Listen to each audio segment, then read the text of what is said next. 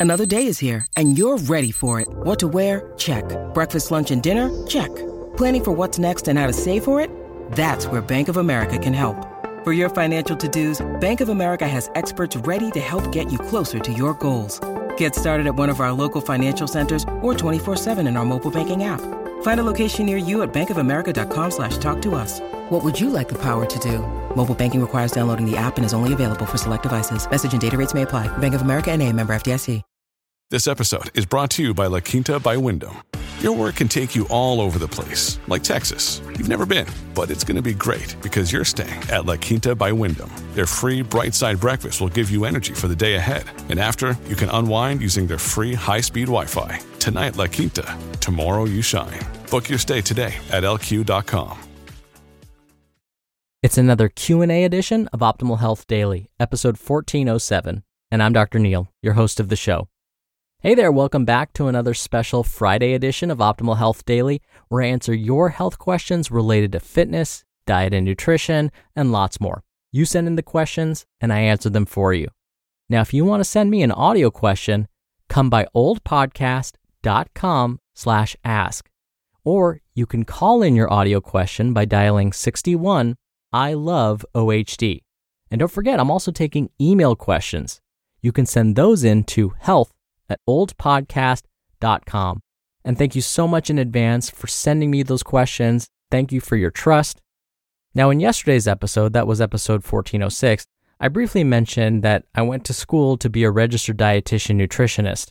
So, if you're wondering about my background and my credentials and why I call myself Dr. Neal, I'll give you a brief history. I wasn't always into health and wellness and nutrition and exercise. In fact, for the longest time, I hated all of those things. The fast food restaurant Del Taco was like my daily go to. That all changed once I was diagnosed with a chronic condition around the age of 19. That changed my trajectory. I decided I wanted to learn more about how to make myself feel better, how to better control my disease. And that led me down the path to pursuing these different degrees that I have. So I have my Master of Public Health degree, where my emphases were health promotion and health education. I loved what I learned in that program so much, I decided to pursue my doctorate. My doctorate degree is in public health, and my emphases were chronic disease prevention and nutrition.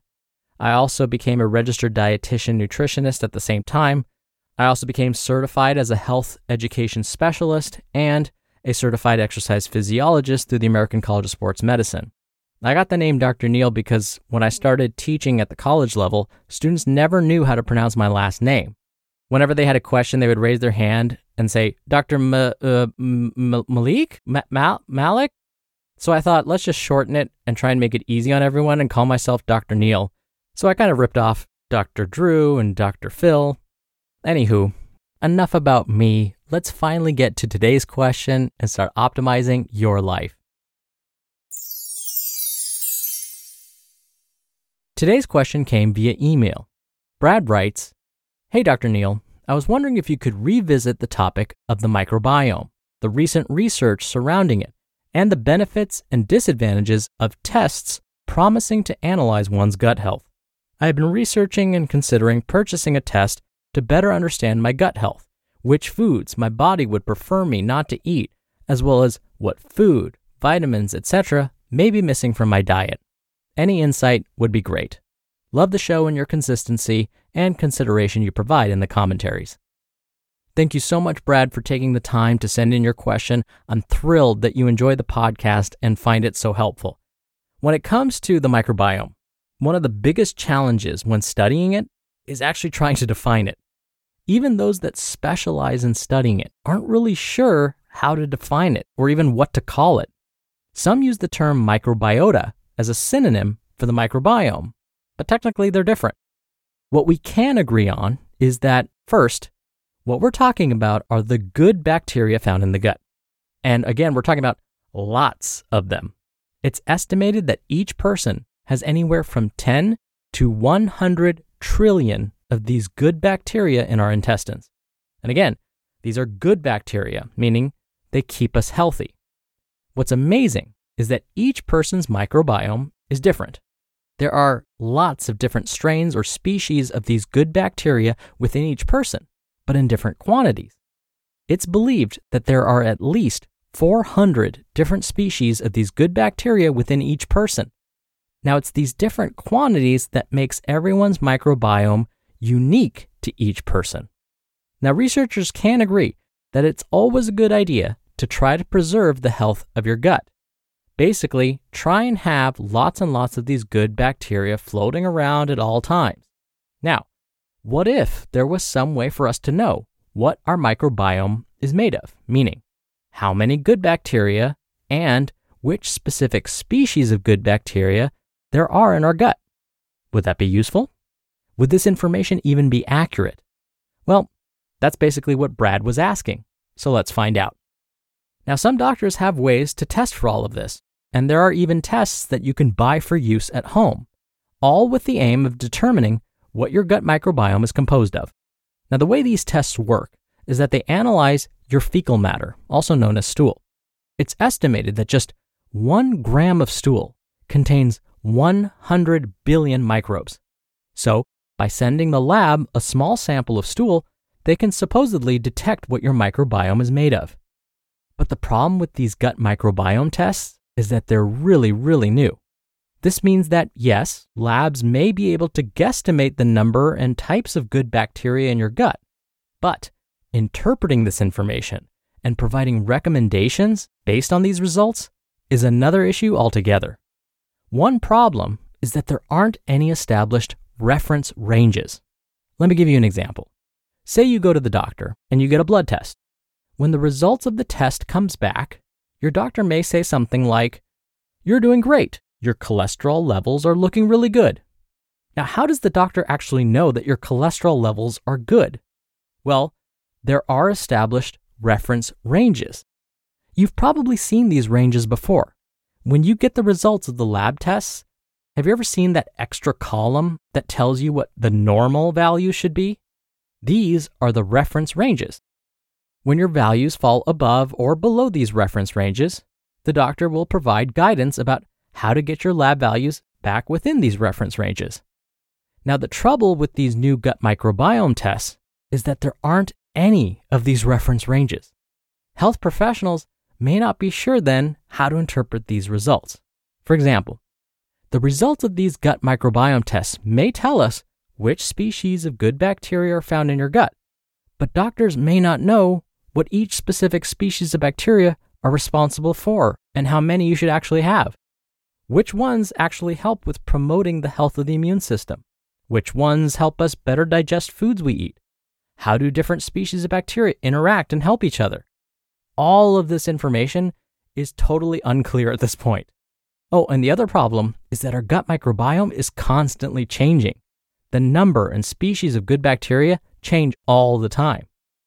And if that weren't enough, finally, health professionals aren't even sure whether our stool is the most accurate representation of our microbiome. So, what we do know at this point is that the good bacteria in our gut promote health. That we can agree on.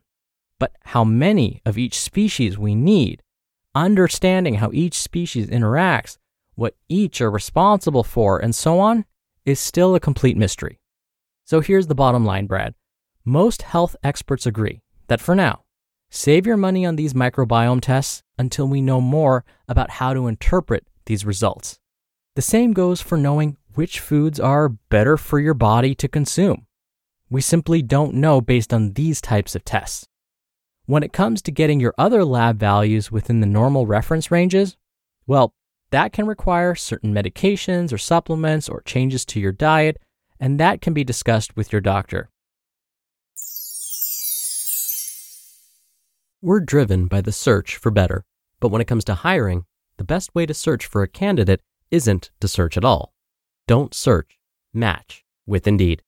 Indeed is your matching and hiring platform with over 350 million global monthly visitors and a matching engine that helps you find quality candidates fast.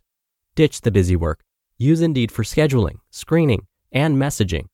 93% of employers agree Indeed delivers the highest quality matches compared to other job sites. One of the things I love about Indeed is that it filters out incompatible applicants. So when you're hiring, the process is much faster, and you only have to consider applicants that are already likely to be a great fit. and listeners of this show will get a $75 sponsored job credit to get your jobs more visibility at indeed.com slash health. Just go to indeed.com slash health right now and support our show by saying you heard about Indeed on this podcast. Indeed.com slash health. Terms and conditions apply. Need to hire? You need Indeed. Families have a lot going on. Let OLLY help manage the mental load with new cognitive help supplements for everyone four and up, like delicious Lolly Focus Pops or Lolly Mellow Pops for kids. And for parents, try three new Brainy Chews to help you focus, chill out, or get energized. Find these cognitive health buddies for the whole fam at olly.com. That's O L L Y.com. These statements have not been evaluated by the Food and Drug Administration. This product is not intended to diagnose, treat, cure, or prevent any disease. Thank you again so much for the question, Brad. Now, if you want your question answered right here on the show, definitely send one in. You can email one to health at oldpodcast.com. Or if you want your voice on the show, come by oldpodcast.com slash ask. You can record right from your computer's microphone. It's really easy, and you can even play back your message and do retakes before sending it in. Or you can do it the old fashioned way and call in your question. The number is 61 I love OHD. Lastly, if you're listening from the Spotify app, you should see an area where you can submit a question. Just type one in right there to send it along. Thank you so much in advance for doing that. Thank you for your continued support and your trust by sending me your questions. I hope you have a great start to your holiday weekend. I almost forgot. For those of us in the US, our Independence Day is next week. So enjoy your holiday weekend, stay safe, and I'll see you back here tomorrow where your optimal life awaits.